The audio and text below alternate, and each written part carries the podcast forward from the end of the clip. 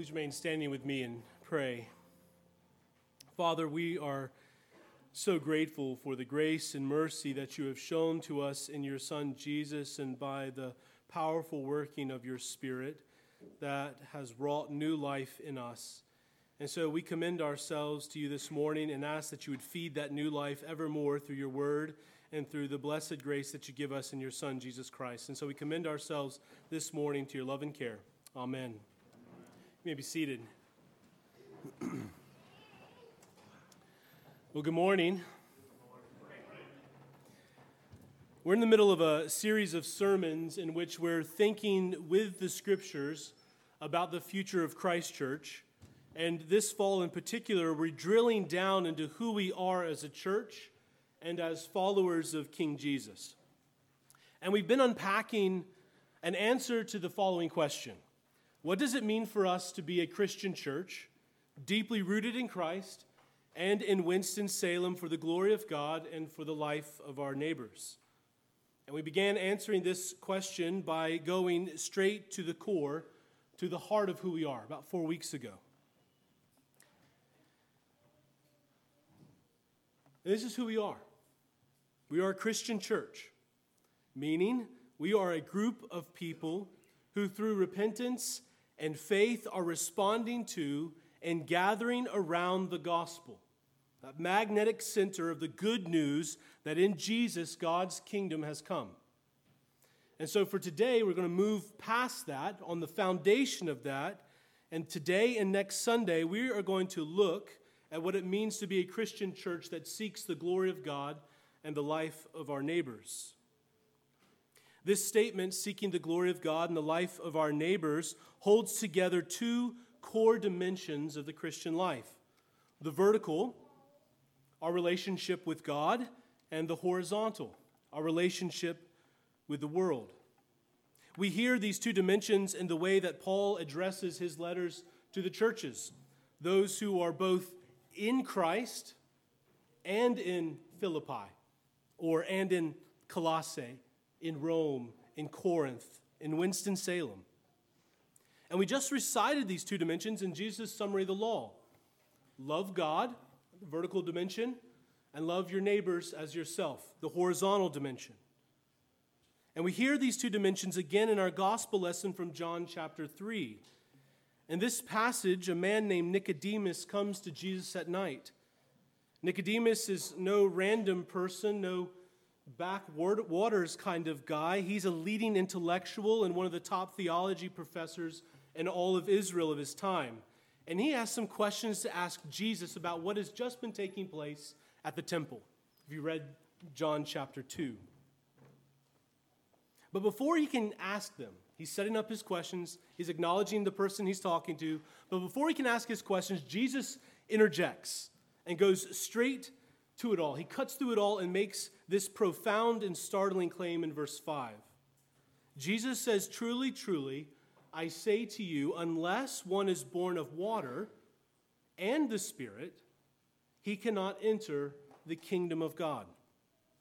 The language here of being born of water and the Spirit is baptismal language that's clear from John's gospel and the surrounding context. All around this passage in chapter 1 and in chapter 3, we encounter references to baptism, such as Jesus' own baptism in the water of the Jordan, in which the Spirit of God descends upon him from his Father.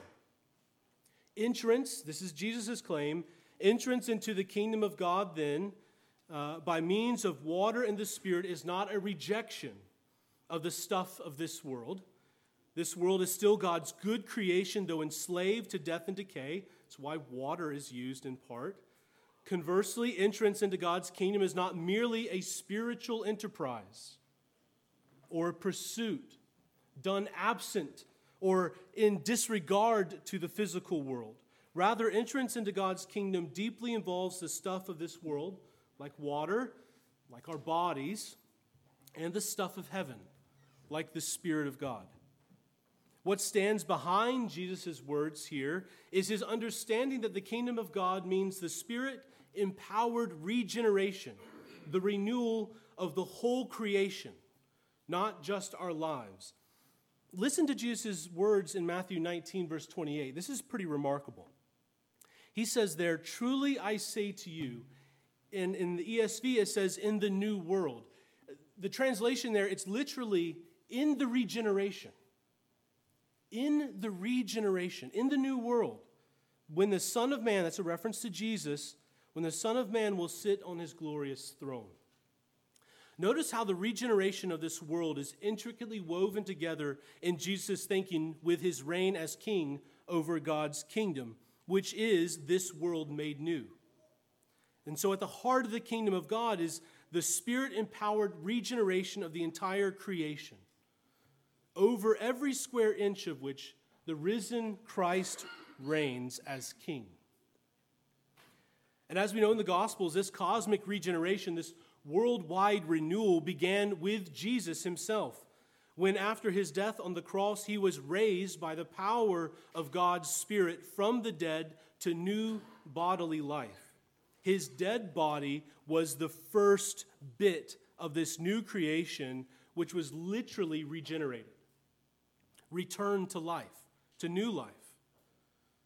That's why his ascension into heaven is so important for us because a part of this world is right there beside the throne of God.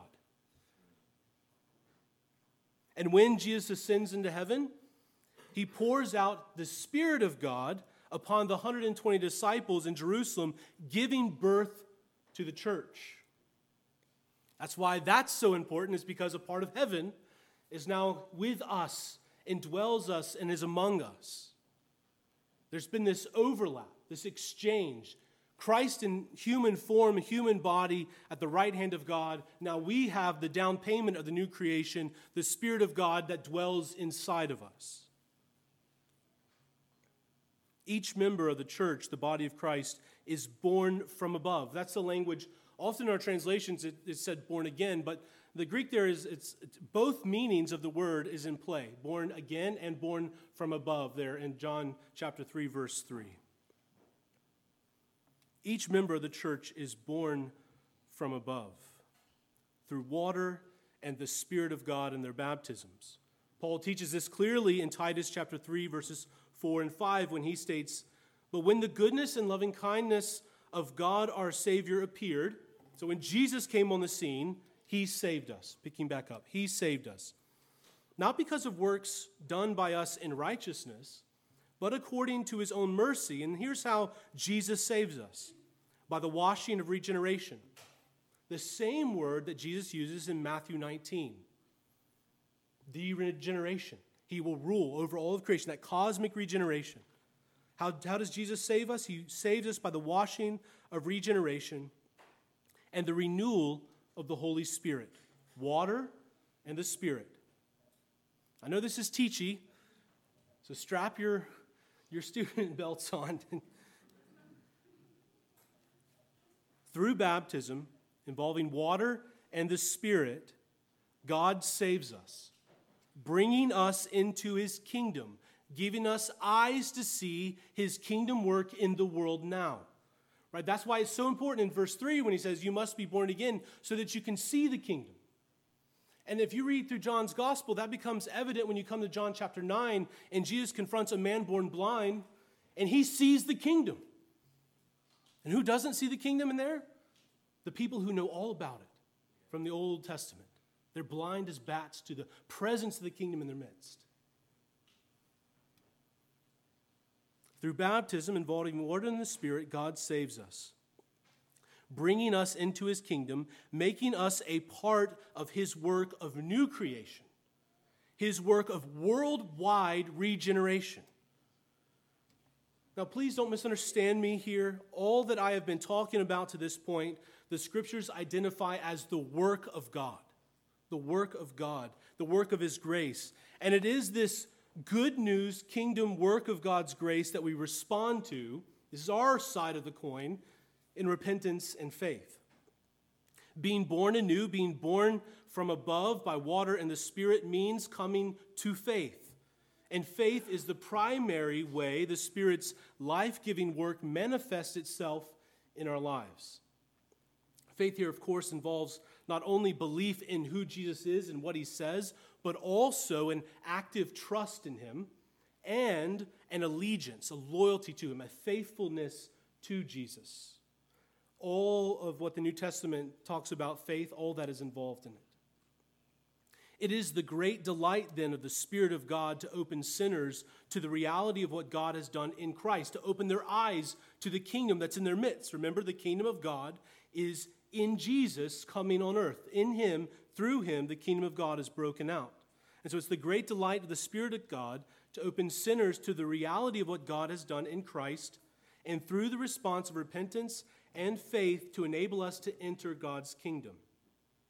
This reality is what leads Paul in a passage like 2 Corinthians chapter 5 verse 17 to say, "Therefore if anyone is in Christ, and that's the location we're placed through baptism, as Paul teaches in, in Romans chapter 6.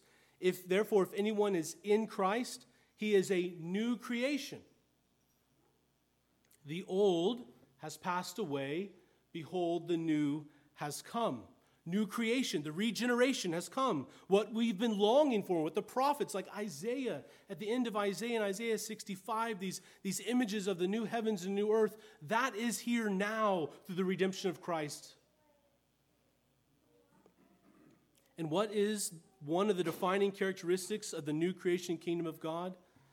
It is the reconciliation of the earthly, physical dimension of our reality that has been marked and marred by the effects of human rebellion, which enslaved it to evil, death, and decay. It is the reconciliation of this earthly physical dimension with the heavenly spiritual dimension of our reality. Paul follows up in 2 Corinthians 5 by doing what? If you know the passage, we are now ambassadors of this message of reconciliation. And of course, it's reconciliation with us as humans errant humans with God, but it's more than that. It's beyond that. It involves that, but it flows out to all creation. Indeed, all creation is seeking to be reconnected with heaven. The entire movement and thrust of the scriptures is moving from a, a separation of earth from heaven, moving to their reunification in the new heavens and new earth. This reconciling of heaven and earth this is what Jesus teaches us to pray. Vertical relationship, our Father, who art in heaven, hallowed be thy name. Thy kingdom come, your heavenly kingdom come on earth as it is in heaven. We pray every time we pray the Lord's Prayer for heaven and earth to be reconciled, to be drawn back, and for earth to experience the regenerating power of the presence of God, initially through His Spirit, but one day with God the intensity of God's presence like we have never experienced. We also pray for the horizontal dimension, for daily bread and forgiveness, relationship with creation, relationship with one another. The scriptures reveal that the goal to which the history of this creation is moving, human history included, is the unifying of heaven and earth over which God reigns supreme. This is the vision we see at the end of Revelation when the heavenly city, the New Jerusalem, descends and becomes a city on earth. Heaven and earth are one at the end of the scriptures. That is the ultimate aim of God's work of creation and new creation, not to eliminate earth for heaven's sake, but to join heaven and earth as one new, renewed, regenerated creation. And here's the point I want us to get this morning and take away. This work of reconciling heaven and earth has already begun in us. It has already begun in us, those who are born of water and the Spirit. And God commissions us to continue that work of reconciliation in all areas of human endeavor. Because we're born again through water and the Spirit, and joined up in this creation wide regeneration project, that means, and we'll come to this next week, that when we seek to glorify God and live for the good of our neighbors, for the life of our neighbors, for the flourishing of our city, nothing is outside of the bounds of that call. Because it involves all of life. Because we are a part of a regeneration project that encompasses everything. everything. When we respond to the gospel in repentance and faith, and when we are baptized and one of the Spirit, we are reconciled with God, and that reconciliation begins to heal and mend and grow new life in the horizontal dimensions of our lives as well. Our lives then become advanced signs, living billboards of God's coming new creation kingdom where heaven and earth are reconciled in fullness and are made one, where God dwells with his people verse 3 and 4, I think of Revelation 21, the voice from the throne calls out, I, God, will dwell with his people. I will be their God, and they will be my people. I will wipe away every tear. I will do away with every pain and sorrow, for I will be in the midst and I will dwell with them. That's the reconciliation that we experience now in part, and we move toward. The, the, church, the aim of the church is to move towards and to work towards that reconciliation, moving out from our lives and encompassing all of creation. This cosmic regeneration and reconciliation has already begun and continues in us. The rebirth of conversion that makes us citizens of God's kingdom and members of his household involves becoming active participants in the mission of God to reclaim his good creation and to cleanse it and restore it, making it new. We'll talk next week about the dangers in contemporary Christianity that this addresses, but we'll save that for next week. But you might be wondering what in the world does this have to do then with seeking the glory of God and the life, the good, the flourishing of our neighbors in our city? And the answer is everything. It has everything to do with it. And we'll look at that next week. As we close this morning, the scriptures challenge us to open our imaginations to the gospel call and demand on our lives. Not just a part of them, but the totality of our lives. Not just our life in our home and the totality of it within inside of our home, but the life in every sphere of our existence, whether in the home, in our workplace, in society, in politics, in economy, every, every human endeavor, every part of our lives together, the gospel has a demand and a call for us. In Christ and by the power of the Holy Spirit, God the Father is redeeming and reclaiming every square inch of creation and human existence as his own and for his own glory. For his own. He did not make creation